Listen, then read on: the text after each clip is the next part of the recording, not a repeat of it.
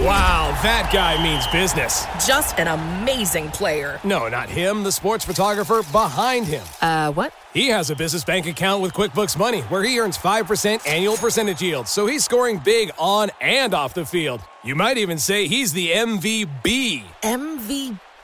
The most valuable business. Making your money work harder. That's how you business differently. Intuit QuickBooks. Banking services provided by Green Dot Bank. Member FDIC. Only funds and envelopes earn APY. APY can change at any time.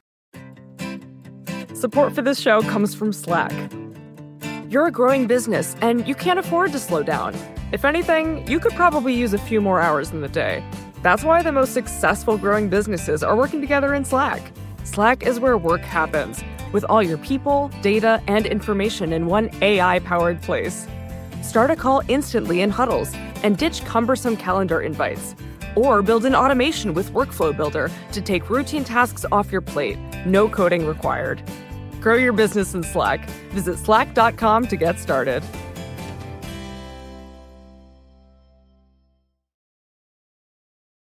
I understand why you don't vote. I completely understand it. But I will tell you that if the choice is vote or not vote, not voting will guarantee that nothing changes. Voting at least gives you a you know, one more bite at the apple. And the more people we can get into the system, the more powerful your one vote becomes.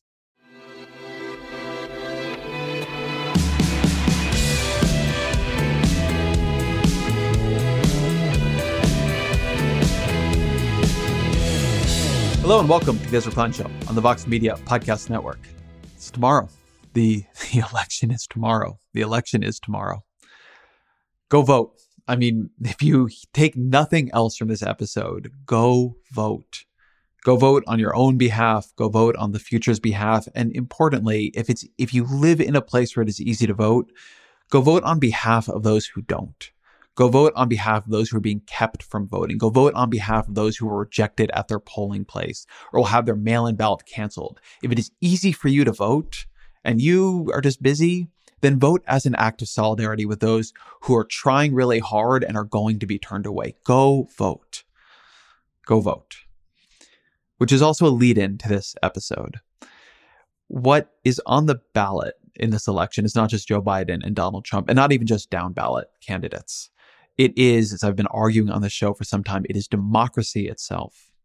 It is democracy itself. We are in a space, as Ganesh Sitaraman argued here a couple weeks ago, we are in a space of transition. There was an equilibrium that dominated after the Civil War. There's an equilibrium that dominated after the New Deal. There's arguably a, a Reagan, post Reagan equilibrium. And right now it is unsettled what kind of political system we are going to be, what the rules of competition are going to be, what the, the, the settled ideologies are going to be. And importantly, I, I think the fundamental question here is whether or not we are going to become some kind of multi ethnic democracy. And if you say we're a republic, not a democracy, all I just want to say this because I, I, have to, then all you're doing is showing you have no idea what the founders meant when they said republic or democracy. Nobody is talking about an Athenian democracy, and nobody's even really talking about a majoritarian democracy. We are so far from that that it's it almost defies belief. But there is a question about whether or not we are going to be a country where a changing, diversifying nation is able to translate its voices into power and its desires to some degree with protections for minority rights and constitutional limits into governance, or whether we are going to become some kind of bastion of minority rule. And this has now become, sadly, a partisan fight. The Republican Party, far beyond Donald Trump, and something that unites even a lot of the never Trumpist factions has become a party that increasingly understands democracy as inimical to its interests. And I have a bunch of quotes in this episode about showing that that's true, but it is true right? Donald Trump says it. He says that the Democrats want levels of voting that would lead to no Republican ever being elected again. George Will talks about it from the perspective of Supreme Court and judicial review. Mike Lee talks about it. I mean, it is everywhere in the Republican Party, the fear of democracy itself. And slowly, in response, the Democratic Party is beginning to understand that at the core of everything it wants and everything it believes will have to be a commitment, a renewed commitment, a deeper commitment to democracy itself This is incomplete on both sides, but it is the nature of the fight. And who wins it, it will decide what kind of parties we have in the future. It will decide the rules of politics in the future. So I do think we are in a fight right now to decide not just who wins, but what kinds of parties will win in the future, how they will win in the future. Do they win by appealing to a minority empowered by certain rules of electoral geography and uh, laws that make it harder to get your vote counted? Or do you win by pursuing an agenda that appeals to most of the people most of the time? Those are profoundly different systems, profoundly. I was thinking about who I wanted to have this final pre-election conversation with, and there was actually for me only one choice. Stacey Abrams ran for governor a couple years ago. She had a historic, remarkable campaign. It is too simplistic to say she lost, but she did not win. Um, and she did not win under very sketchy circumstances, circumstances speak to the difficulties of having uh, m- many of our elections governed by a party that does not believe in making it easy for people to vote and often sees its future uh, assured by making it hard for people to vote. But she's also just a politician who has thought about democracy at a deeper, more serious level. She's written a great book about this, Our Time Is Now. She is the CEO of Fair Fight Action and a number of other organizations trying to assure everything from the right to vote to a fair census she understands this deeper fight about American politics in a way I think very few political figures do and she is worth listening to on it. And I hope others in the Democratic Party will also listen to her on it. As always, my email is ezrakleinshow at vox.com. Here's Stacey Abrams. Stacey Abrams, welcome back to the show. Thank you for having me. So the other day, Senator Mike Lee, the Republican from Utah, he tweeted that democracy isn't the objective. Liberty, peace, and prosperity are. We want the human condition to flourish. Rank democracy can thwart that. Rank democracy. What did you think of that? What did you what did you hear when you read that? I heard the quiet part out loud about the 21st century version of a Republican Party that has abandoned its uh, pretense of changing minds and instead they intend to manipulate rules. What he was saying is that if we have reached a stage where our ideas can no longer garner sufficient votes to elect us, then we just have to do what we must to ensure that our vision of prosperity and liberty is the prevailing vision, regardless of whether the people want it or not. What do you think rank democracy means? I actually saw it as an insult. Typically, when someone uses the term rank, what they mean is the you know most puerile, the most base, the least cultivated, and the absolute bottom of opportunity. And so for him, it is it was very much a disparaging term. This notion that the populace, the you know lowest of the low, get to make decisions for themselves through this act called democracy. That to him, uh, you know, was revolting. What I hear in that is some version of the these old ideas of mob rule, um, your book is very eloquent on this question of one of the central issues in the fight over democracy being who counts, um, who who gets seen as a mob and who doesn't. I think is really important here. But one thing I also notice in this debate is people will use the word democracy in many different ways. So, what do you use it to mean? What what defines democracy to you, and and what makes that important and worth fighting for? You know, having studied political science and and law, we can go and you know certainly you are well versed but i saw a very succinct description of what i'm talking about and what the you know facile argument made against it is. Look a republic means you don't have a monarch and a democracy means the people get to have a voice. And so in the most basic of understandings that's what i'm talking about. I'm talking about how the people get to participate directly in certain questions and through representatives and other questions. But it's the people getting to decide the vision for policy, the vision for government, and the rules through which we will operate. One of the things that I keep hearing in this, and, one thing I want to try to do in this conversation with you, because we're going to talk a lot about voter suppression efforts and, and this bigger context of the election, is try to draw out what the, the rights argument is here the argument they're making to each other. And, and I George Will on this show a while back, um, and he wrote this book uh, last year called The Conservative Sensibility. And, and in it, he talks about James Madison's catechism. I'm actually not clear. I'm saying that right of popular government. And he called it, he says that is at the core of the conservative project. And, and he writes, What is the worst result of politics? Tyranny. To what form of tyranny is democracy prey? Tyranny of the majority. And when you read Republican thinkers on this, th- this is sort of the argument they make that democracy is a trampling of the rights of, of, of, minorities by the majority. Ilya Shapiro, who's director of constitutional studies at the Libertarian Cato Institute, I wrote a piece about democracy and he replied on Twitter. So you want majorities to violate the rights of minorities and individuals because that's what pure democracy is. I'm curious what you think when you hear this sort of anti-democratic impulse in American life justified in terms of the protection of minority rights? It, it's it's such unabashedly.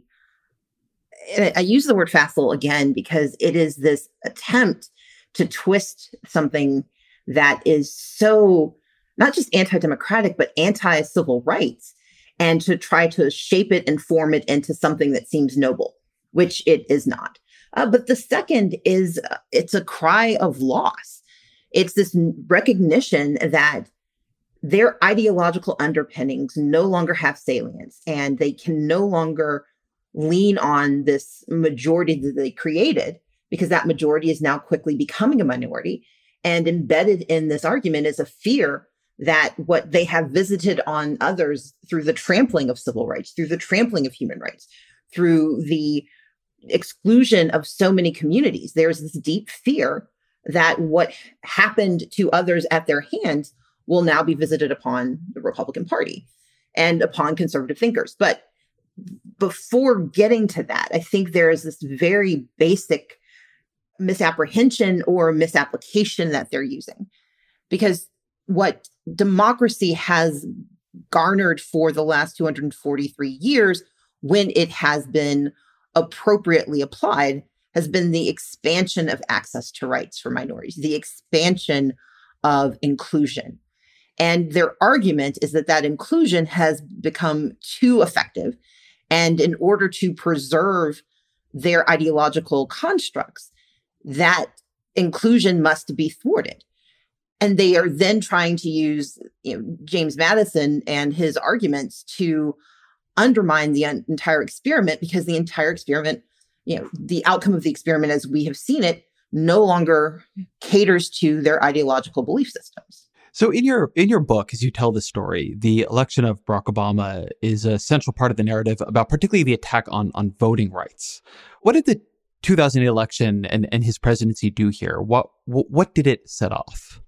Much like the voting rights act of 1965 the obama election was the proof of fruition of the 65 Voting Rights Act, which was, when coupled with the other civil rights acts, it was the embodiment of the protection of the rights of the minority.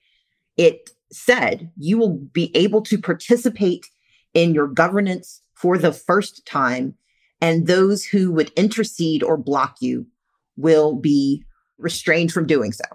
And it took 50 years, but in 2008, when Barack Obama was elected, it was among the most effective elections we've ever had, in that communities that had long been denied access, who had long excluded themselves because they did not believe they were welcome, who had never been engaged or even invited into participation because of the nature of his campaign, because of the nature of his election, and yes, because he was a Black man who represented so much of what had been done wrong in America and could be made right, his election was emblematic of what democracy could achieve.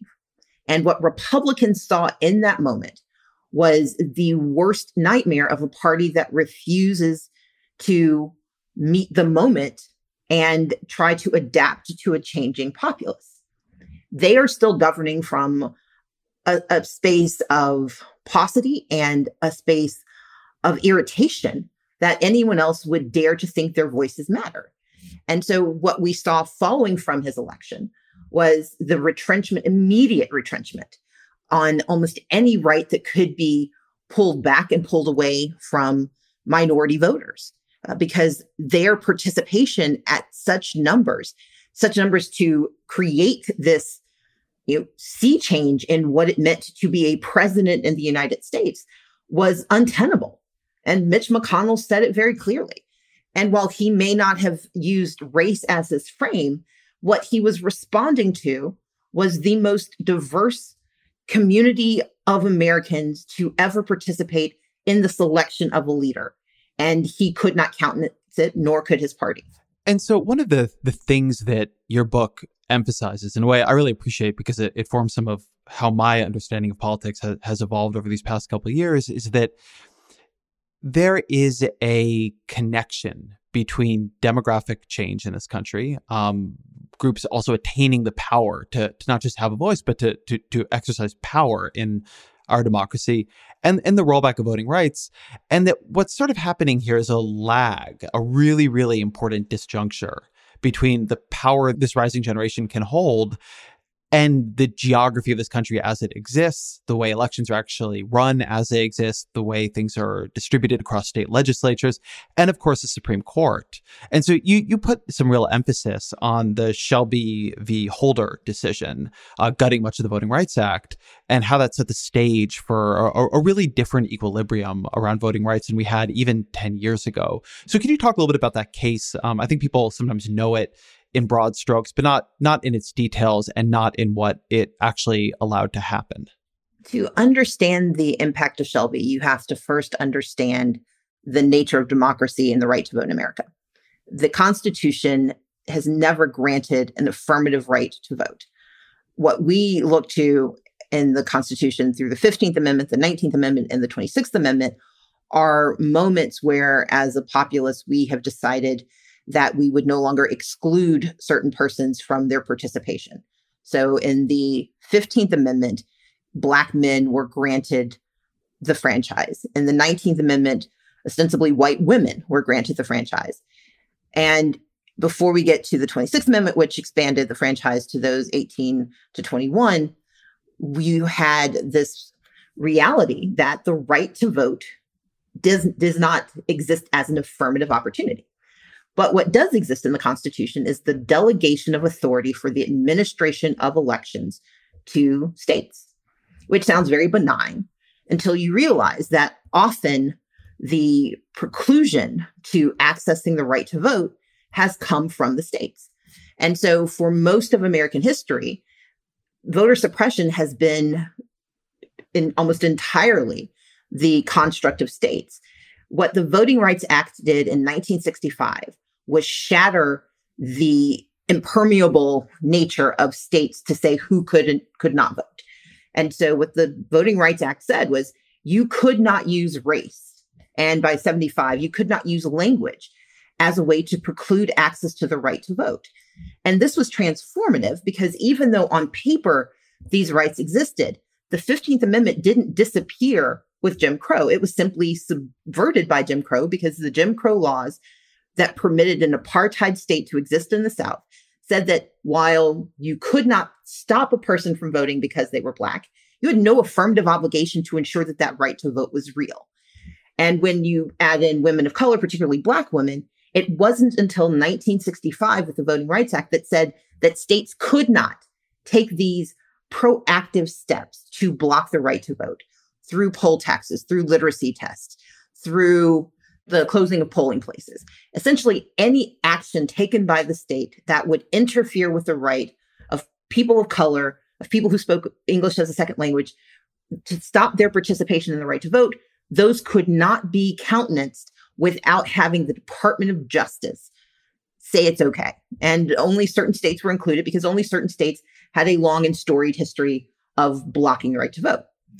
So when you fast forward to 2013, what we had was this extraordinary success where the Voting Rights Act not only increased the number of people who were participating in our elections, it also increased the number of people of color who were being elected to higher office. And as that happened, as it got more and more aggressive, as more and more people were added to the rolls, were able to exercise the franchise, you saw this diversity of leadership, this diversity of democracy.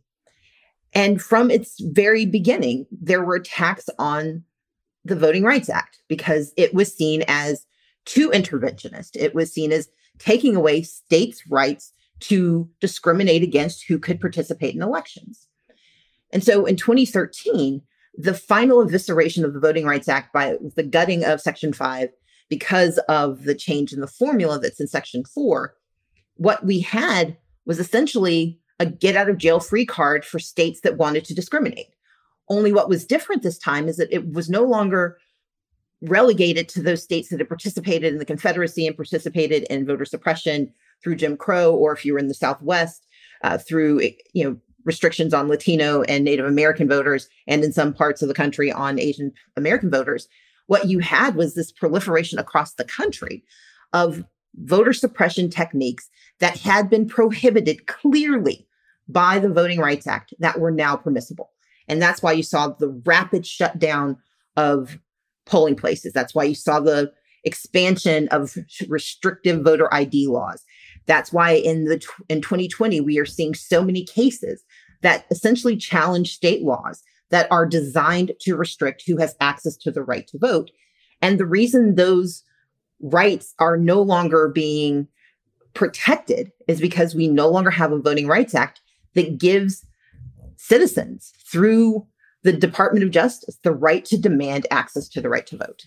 I want to draw something out that that you touched on there. It's something you're suggesting that what the Voting Rights Act was built to to deal with was voter suppression due functionally to racism, voter suppression due to an explicit desire to uh, continue white supremacy but that in its current incarnation, now that the Voting Rights Act has been gutted, but also the parties have polarized in different ways, that this anti-democratic impulse is in a way enlarged. That while there's obviously race and racism tied into uh, American politics, that now it's the Republican Party with a broader set of partisan incentives using these uh, approaches, stratagems, etc., to corner democracy to try to make democracy less of a threat to them. And so, in a weird way, that we're actually dealing with a broader attack on voting rights, at least in its intent, um, now that it has become party wide, not just kind of Southern and racist. Agreed. I mean, one of the reasons I always include the 26th Amendment in my litany is that we often just sort of, you know, elided and we, we talk about the 15th and the 19th. But let's remember that one of the most aggressive attacks on voting rights have targeted young people Young people are the least likely to have the type of IDs that are required. Young people have faced restrictions on where their the IDs that they do have can be used. And you know, the most popular example, of course, is in Texas, where you can vote with your gun license that you may spend, you know, 20, 50, 100 dollars on, but you cannot vote with your student ID, which you spend thousands of dollars on. And the reality that happened in uh, New Hampshire, where this year or in 2019, they attempted to restrict the domicile of students because they knew students have an impact on their elections. In Florida, where they tr- removed early voting locations through legislation because too many students voted in the last election. And so, yes, what began as an attack on largely African Americans, but we cannot excuse, ignore what happened for at least another decade in Arizona, often under the leadership of William Rehnquist, which was the attack on Latinos and Native Americans. People of color have always been the target.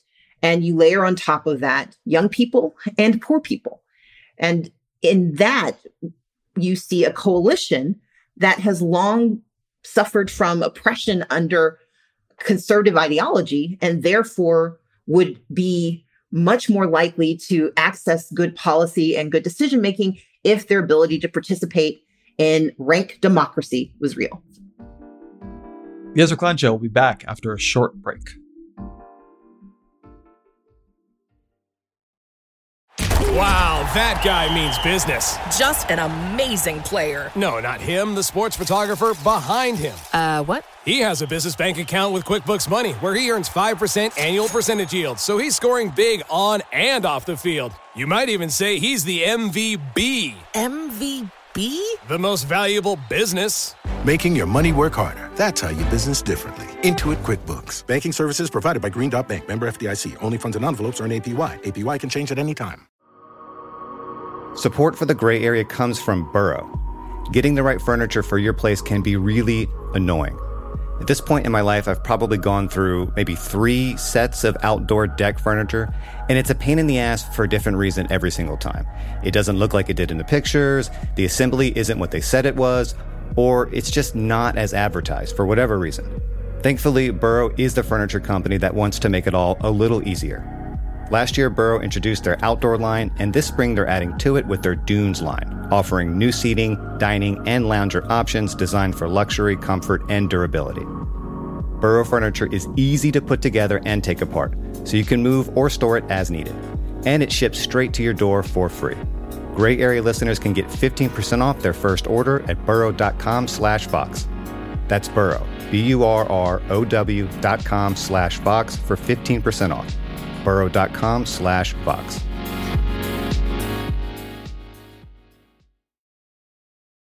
Something that this brings up that, that, that I worry about a lot right now is is what I've taken to call the doom loop of democracy, which is you have a Republican Party that increasingly does not win power through winning majorities of the of the vote or even pluralities of the vote.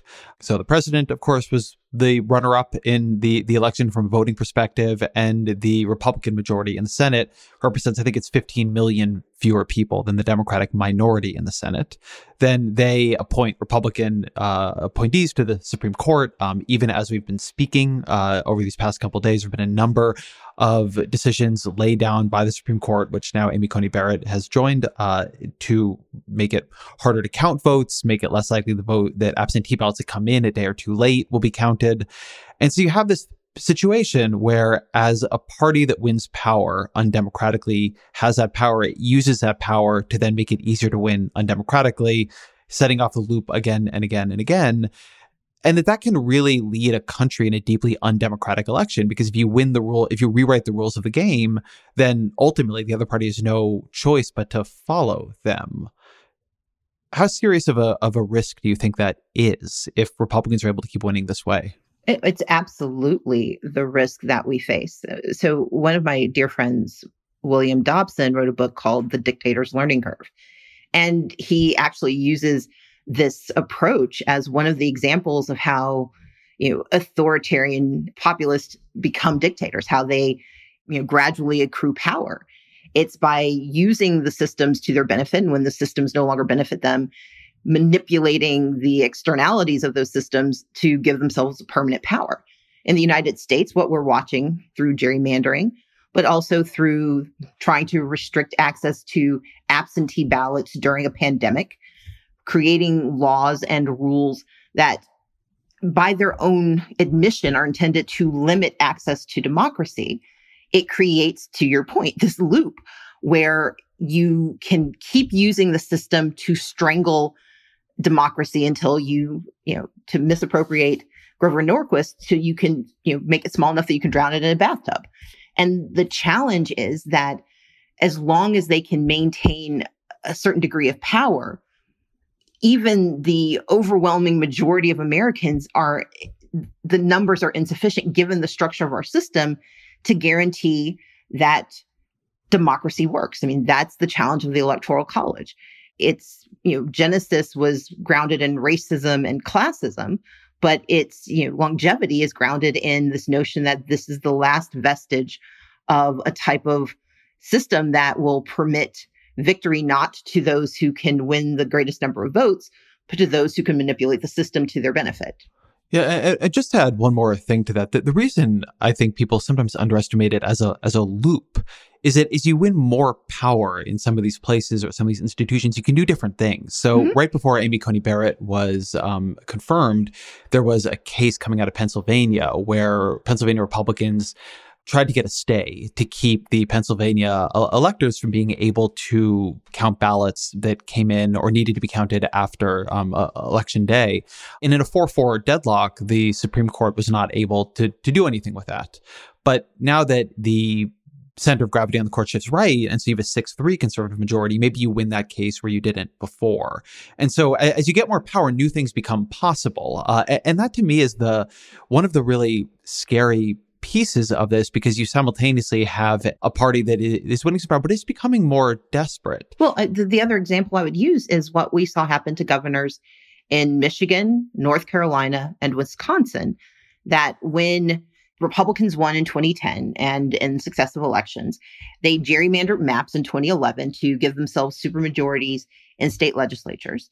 When they finally lost power, when popular votes finally elected Democratic governors, rather than concede that their victories have now been lost, they changed the rules for what governors could do. They used the last gasp of power to change the rules so that the new governors could not use the powers to reverse their uh, behavior. And instead, these Democratic governors were hamstrung, sometimes to the point of losing p- constitutional powers that had existed for more than 100 years. And so, again, that loop is using the power that you have to not simply constrain power, but to constrain the ability of the electorate to leverage the power that they thought they had when they went to go and vote. They elected these leaders for exactly this reason. And in a moment of sore loserness, the Republican majorities in these states use their legislative powers to strip the gubernatorial executive powers of its full force. And I, want to build on that in one way because this is why I started our, our conversation. And I write so many pieces now about the building of a genuine anti democratic ideology in Republican and conservative circles. This kind of thing is hard to do if it is in too much conflict with your rhetoric or it's in too much conflict with what the, the people in your party believe. I mean, when gerrymandering comes on the ballot, it often loses. Um, you've seen red states move towards independent commissions. Um, there, there are a lot of like ordinary Republicans who have pretty small d democratic ideas of how government should work. But as the party's machinery becomes more committed to an actual anti democratic ideology, then what seems reasonable to do to, to pick up on some, on some of the examples you just gave becomes very different. Um, if part of your point as a party is to not allow rank democracy to overturn the rights of the minority, by which you mean your rights as a political minority who's losing elections to stay in power, then these things become necessary, right? You're you're waging a noble war against the mob. And, and, it's the way these things combine, right? The, the the power grab here, I think, is actually driving the ideological change, but the ideological change ends up over time justifying ever more extreme versions of of, of the power grab that would have been shocking to people, say, 10 years ago.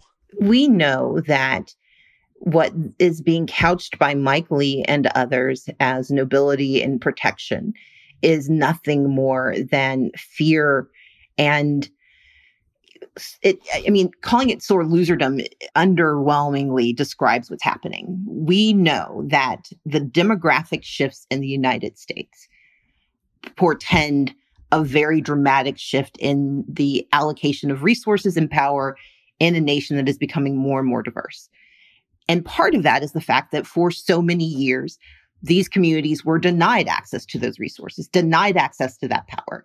And the responsible res- retort is to then do what you need to do to invite these new persons into the shared power structure that is our democracy. That's the right thing to do. And there is absolutely a negotiation that should happen about how fast, in what ways, and what the remedies are to challenges. But instead of engaging in that dialogue, which is what should always animate a democracy, Republicans have decided that the answer at the macro level is simply to refuse to play the game fair.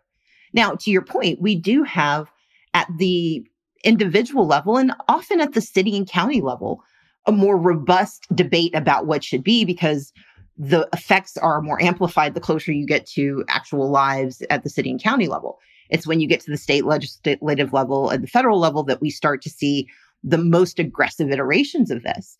But we also have to remember that in Florida, 65% of Floridians restored the rights of ex offenders to give them the right to vote.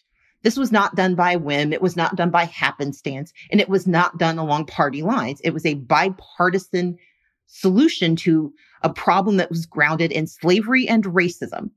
And yet, because it was going to cost them elections. The will of the people was absolutely ignored by a Republican governor, Republican legislature, and then by conservative control of our court system. The moment the architecture of the Republican Party decided that it could not win based on actually meeting people where they are and doing what the people needed to have done, especially to correct past uh, inequities. When they decided that the only way to win was to rig the system, and and and I hate that phrasing because it you know unfortunately has been I think overused. But when they decided to rewrite the rules of the system, and when they decided that they were going to instead undermine 243 years of a commonly held belief in our nation that democratic processes are a native good, that desperation has, I think, done more damage to the longevity of the party uh, than it has to almost anything else I've seen them do in recent years. Yeah, I, I think there's a lot of uh, a lot of wisdom in that. I'm just going to add one more just quick thing for on just how deep this has has gotten. Mike Lee is among a number now of Senate Republicans and elected Republicans who has argued the 17th Amendment should be repealed, ending the direct election of U.S. senators. And uh, of course, the reason for that is that Republicans are much stronger in state legislatures than they are in actual statewide elections. So that would give, if you just looked at the way the, the legislatures are broken down now, uh, Republicans at least 58 seats in the U.S. Senate. And, and so the, the thoroughgoing nature of the move away from d- democracy, I just think is bigger than than people recognize. But I want to sit in this tension a little bit between how much Republican elites have begun to turn against democracy and the degree to which that actually still conflicts with the way people understand America and, and, and fair elections. And so how things get couched. Something you write about really eloquently in the book is that voter suppression takes new guises now. It has to cloak itself in, in, in new language. And in particular, it often does so in user error. That there are a lot of things done now to say that the reason your vote is getting rejected is because we didn't want you to vote, but because you screwed up. Can you talk a bit about that? So, when I decided not to concede the election, so I, to be really clear, I, I talk about this in the book. I acknowledged the legal sufficiency of the numbers. I challenged the system that permitted those numbers to be the tote board. And I challenged the legitimacy of a system that could permit voters to be denied their rights, not because they weren't eligible, but because they had failed some failings of rules and bureaucratic restrictions. In part because the, the insidious nature of voter suppression in the 21st century is that it no longer uses the blunt instruments of law enforcement as obstacles to voting or the literacy test, the things that have become reviled in their native form. Instead, you see the poll tax, but the poll tax is now making returning citizens pay fees and fines.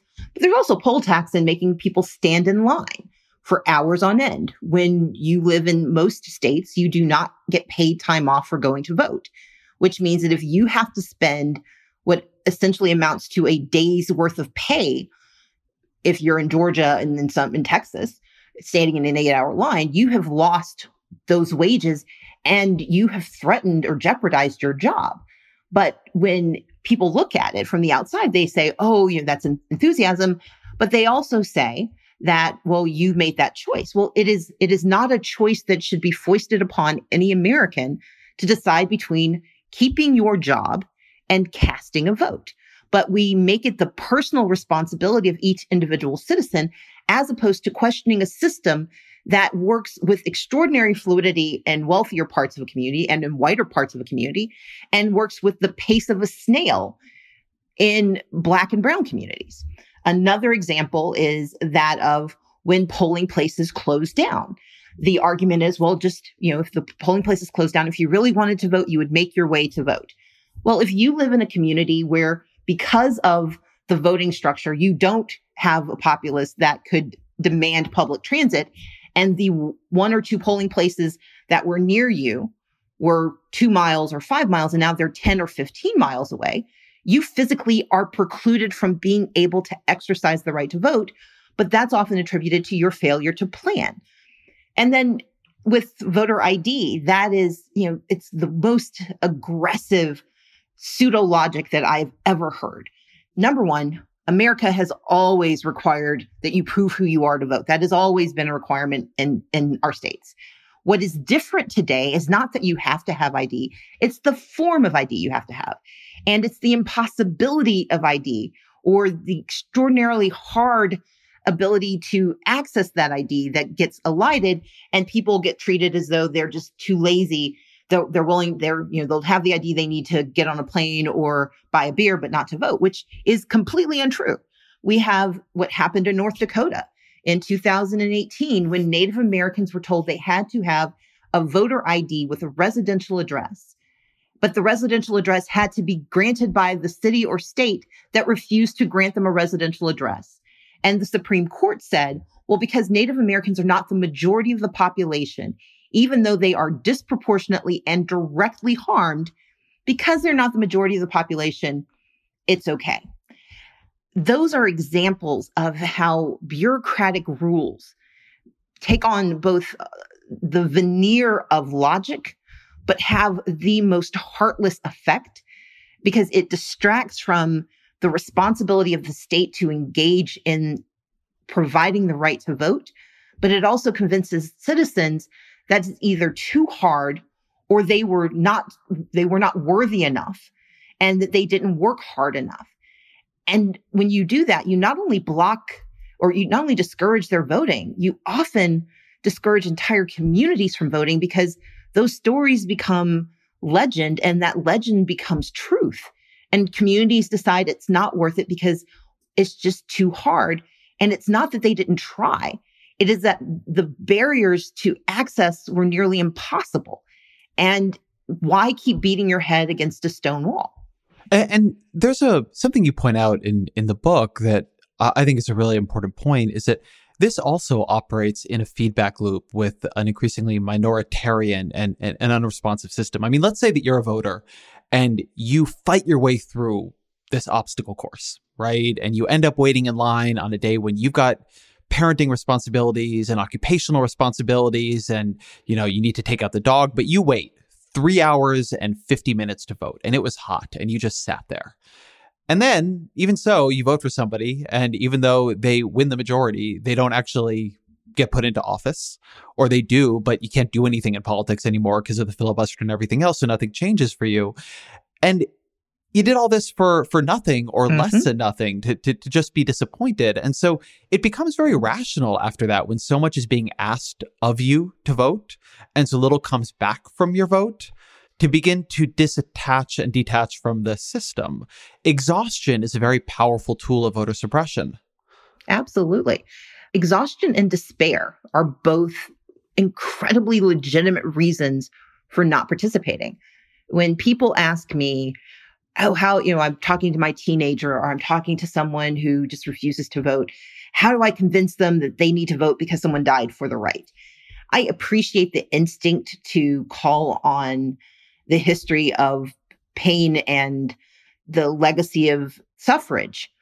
But I remind people there's a legitimate reason to feel despairing. If you've lived in intergenerational poverty and every time you've attempted to participate in the system, the response has been not simply to make it difficult, but to make it worthless, then you are not going to make any headway if you don't acknowledge the legitimate disdain that is held for this system. But the solution isn't to harangue someone into voting. It is to do what you can to mitigate those obstacles, but also to acknowledge the legitimacy of their pain. I begin by saying, yeah, I understand why you don't vote. I completely understand it. But I will tell you that if the choice is vote or not vote, not voting will guarantee that nothing changes voting at least gives you a you know one more bite at the apple and the more people we can get into the system the more powerful your one vote becomes and i think that's the place where the you know crafty nature of the current republican party has been situated for 20 years. They can count.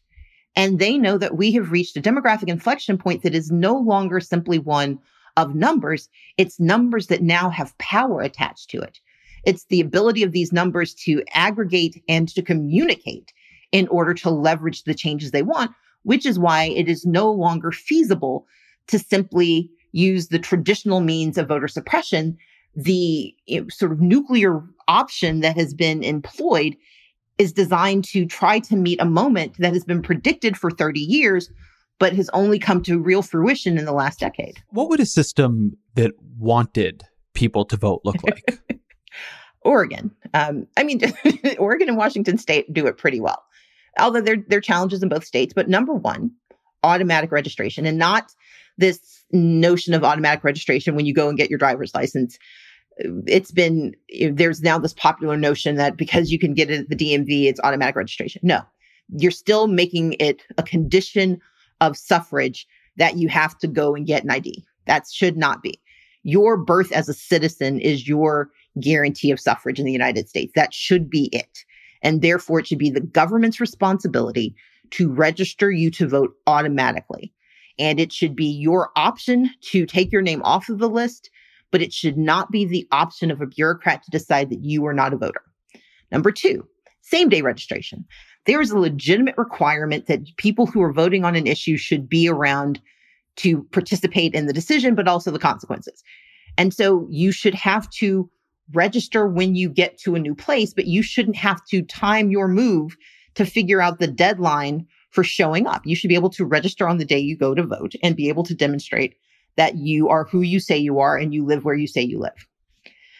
We should have automatic mail in voting. We should have automatic access to early voting and, of course, same day voting we should have voting centers. You should not have to rely on a precinct based system because what early voting proves in every single state where it is active is that you don't have to actually go to the schoolhouse down the street from you in order to cast your ballot. If they have, if we have the technology to permit you to vote in any voting system, any voting center, then you should be able to do that throughout the election, including on election day, because we are too mobile a population you know, during the time of human contact where we need voters to be able to the vote. Good old days. Exactly. voters to be able to vote where they are. And we have the technology to make it so. Um, we also should have voting as a holiday, but that holiday is not in lieu of, it should be in addition to making certain that every person gets paid time off to go and vote. And the reason both are necessary, the holiday recognizes that the majority of the people are probably going to take election day as the day they cast their ballots. But we have populations, including those who are caregivers to the disabled, who will need to be working on election day so the disabled can go and vote. You have entire populations that cannot meet a single day of opportunity. And so we need to provide paid time off to go and vote. And we need to have systems that mean that you don't have to give someone eight hours of time off to go and vote because the systems should be equitable, not equal. Equal says you need this exact same thing. Equitable says we meet you and your needs where you are. And often for communities of color, namely Black communities, the challenge is that they are still resourced at their pre engagement level and at the last level of any attention being paid. So they have fewer resources. They do not account for surges in voting and they often have substandard equipment. So those are the major pieces to it. There's a lot more that I could go into, and which is why I include a chapter in the book. But those basics transform our elections because the architecture of voter suppression is can you register and stay on the rolls? Can you cast a ballot? And does your ballot get counted? Same day registration, automatic registration takes care of the first early voting centers and making sure that people have time off and all of those pieces take care of the second. And the third is making certain that because we now have uniformity in the ways we vote, we then diminish the likelihood of votes being cast out. And that's the most important piece that if you make it through this gauntlet, your ability to be secure in the fact that your vote will count should be real.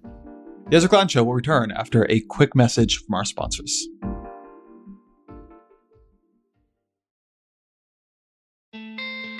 Support for the gray area comes from Greenlight. If you're a parent of teenagers, you might be starting conversations about money management and financial literacy. So often, the best way to learn is to do. But when it comes to money, there can be real consequences to learning the hard way. That's where Greenlight comes in. Greenlight is a debit card and money app made for families. Parents can send money to their kids and keep an eye on their spending and saving and kids and teens can build money confidence and lifelong financial skills. My kid is way too young to talk money with, thank God, but I have a colleague here at Vox that uses Greenlight with his boys, and he loves it. If you want to help your kids learn about money, consider Greenlight. It's a convenient way for parents to raise financially smart kids and for families to navigate this stuff together. Sign up for Greenlight today and get your first month free at greenlight.com slash gray area. That's greenlight.com slash gray area to try Greenlight for free. Greenlight.com slash gray area. Support for this podcast comes from Constant Contact. If you're a business owner, you already know that it's really, really hard to cut through the noise of everyday life. If you want to connect with your customers, you need to break through the noise. You need Constant Contact. Constant Contact is a marketing platform that makes it easy to reach new audiences, grow your customer list, and connect over email, text, social media, and more. Whether you're a marketing guru or just learning the ropes, Constant Contact offers writing assistance tools and automation features that make it simple to say the right thing at the right time. So get going and start growing your business today with a free trial at constantcontact.com. Just go to constantcontact.com right now. Constant Contact, helping the small stand tall. ConstantContact.com. We've been talking here about the way the Republican Party has become the, the party of anti democracy, the way they become ideologically committed to that, the way they become somewhat creative in trying to, to, to make that more of a reality. Has the Democratic Party become the reverse? They passed H.R. 1, which is a big package of, of voting reforms through the House in 2019, H.R. 4, which is an attempt to restore the Voting Rights Act. Are those sufficient? Do you think the party is committed to this at the in the way the Republican Party is committed to its opposite? I, I think we are. And I think it's because the composition of the Democratic Party is antithetical to the composition of the Republican Party.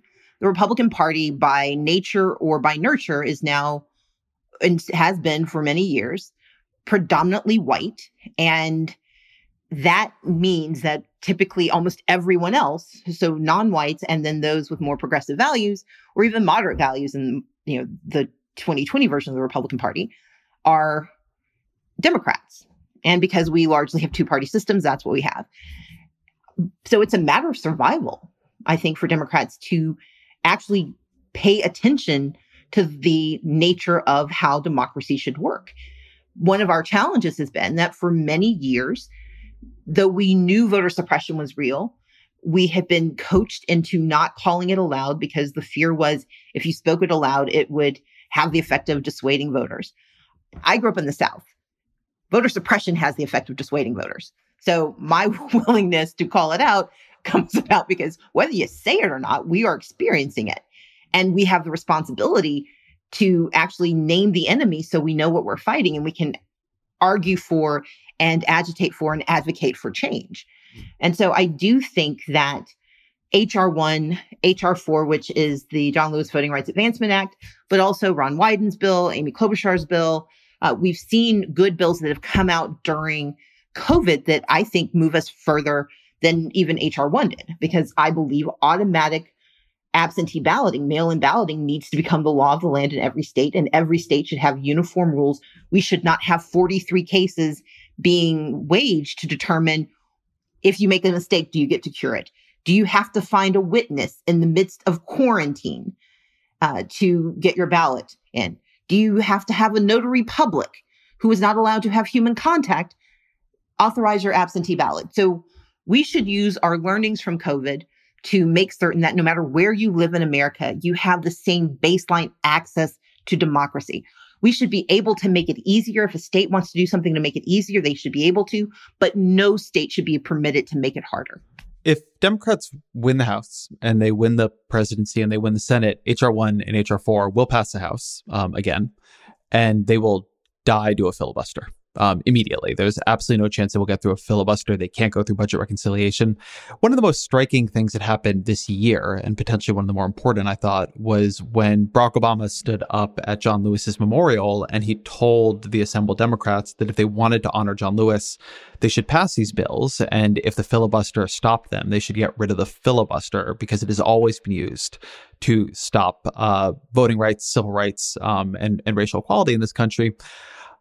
What do you think about the filibuster, and in particular the Senate Democrats who say they are committed to democracy, but worry that getting rid of the filibuster would be would undermine um, the political system and the comity and compromise needed to make it work? I would refer them to the statement that opened this conversation. Mike Lee was saying the quiet part out loud. I believe in a filibuster because if we can guarantee permanent access to the right to vote in the United States, we will have the obligation at the federal level and the Senate level to actually negotiate in good faith. I was a state legislator for 11 years. I lived under a supermajority in the Senate and was always in the minority in the House. And yet I was able to negotiate and secure bills and funding and all of the good things that you're supposed to try to do when you're in the legislature. We were also able to block bad. And we did so not because we had the majority, but because we had a common responsibility to get reelected. And we knew we'd have to get reelected by people who knew what we were doing and could decide to go with someone else. And the more competitive we became as a state, the more often we saw compromise and negotiation as opposed to fiat and, you know, an obliteration of the rights of others. The current governor still has a problem with all that, but one of the reasons you tend to see more comity in state legislatures is that they have this obligation to keep working together because you have to pass a budget and there are certain things you have to do. And when you put aside, you know, basic ideology, there are other things that require a commonality of need that will get people to work together. The filibuster has been a useful tool, but it was only useful when people actually believed in and abided by the basic rules of the system. The Republican Party has shown itself incapable of following rules it does not like. And we cannot get to a nation where citizens get to participate in the selection of those senators if we do not eliminate the filibuster to create the very baseline democracy that we require for this time. I'm going to nudge on that a little bit because one thing one thing pinged me there, which is that the Republican Party has been unable to follow rules it doesn't like. And and what I think is interesting about the Republican Party is that, and the Democratic Party for that matter, is they will follow the rules. It just turned out the rules created a minoritarian path to power, a minoritarian path to obstruction. And one of the places where I end up in a lot of disagreement with people uh, in in some of these issues is that I think you get the political parties and the political system that your rules will deliver. And so if you can block everything um, as the minority party, you will. If you can't, then maybe you actually have to compromise to get things done because having your hand and fingerprints on a bill is better than endlessly being useless and out of power. Um, and if you can't win with 46% of the two party vote, as the Republican Party did in, in, in 2016, then maybe you'll pick standard bearers who might win 51% of the two party vote because you need to win more, more, more votes. I think we've become very I don't know, mythological about our political system. We have an invented history as if like what we're doing now goes all the way back to the founders, as if the founders themselves were somehow infallible, as if we were built for political parties of, of this nature. And we've somehow, I think, just lost this idea that you you want to create rules that are going to give you the kind of political system and competition that you want. And uh, it's maybe my my one piece of optimism about the Republican Party I think if they had to compete for votes, they would. It's just that they don't. The rules don't make them, and so they don't. Know, that, that's exactly my point about state legislatures. This notion of the filibuster, to your, your to your point, it is a romanticized idea that this is what gives the Senate nobility. No, gives the Senate, you know, deniability. They get to pretend that they couldn't come to a decision because they couldn't get 60 out of 100. Number one, we haven't always had 100 senators. We also have not always had the filibuster. And what we do need, we've got to restore the building blocks of our democracy, which is that we've got to make certain America's Americans can vote, which is why, in my mind and, and in the mind of President Obama, if you have to destroy a made up rule to save the basic notion of who we are as a nation, a republic that elects its leadership and a democracy that determines how that leadership takes shape, it is worth doing. And if in doing so, you also create a competitive nature at every level of government so that we have to talk to one another and negotiate with one another to get what we need, then that is the truest example of who we're supposed to be as a nation. We've been talking so far about the political aspect of democracy, the access to the to the political system itself. But but I want to, in the time we have left, talk about a couple of the the other components, and and and one is the economic dimension of it. Um, we've talked about the political party incentives here, but we also live in a time of extreme income and wealth inequality.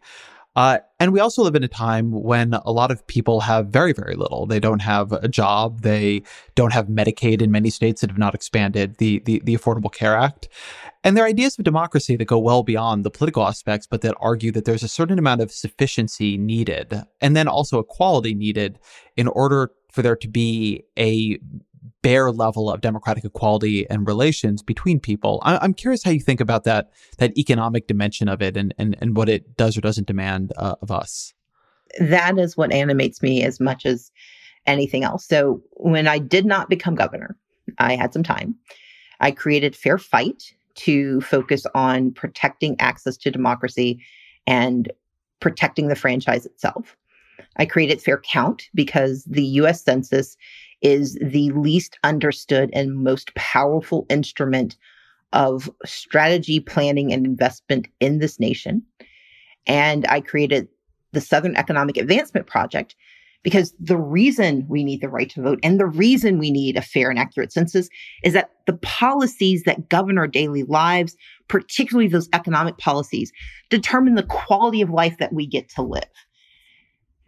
I believe in democracy because I think it is the best system available for governance.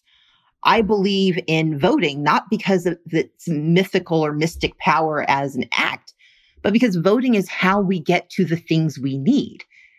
And for me, the pragmatism of a fair democracy and an active democracy and enabled democracy is that the only way we can tackle these intractable issues of income inequality, wealth inequality, but also lack of access to healthcare, an education system that is entirely predicated on your zip code and your race.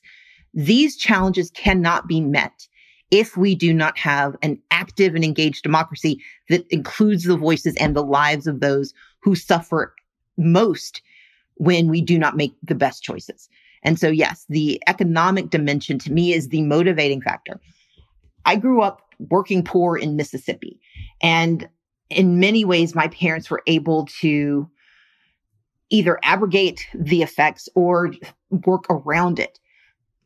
But people aren't born into the world with my parents.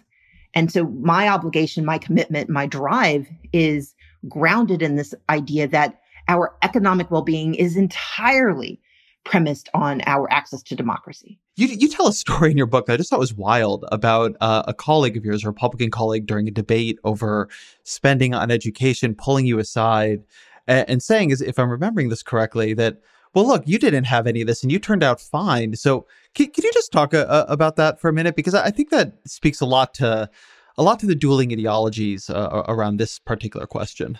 Yes. Uh, so he was a representative from uh, a fairly he, he was from wealthy he was from wealth and he represented two counties. One that was a very wealthy white county and the other one was a poorer and majority county of color. And so his in, in this debate about investment in education he was he was just befuddled by why i would argue for pouring more resources into communities that in his mind had simply refused to educate themselves and he said to me, well, you know, Stacey, you you turned out fine. Why why would we need to do this?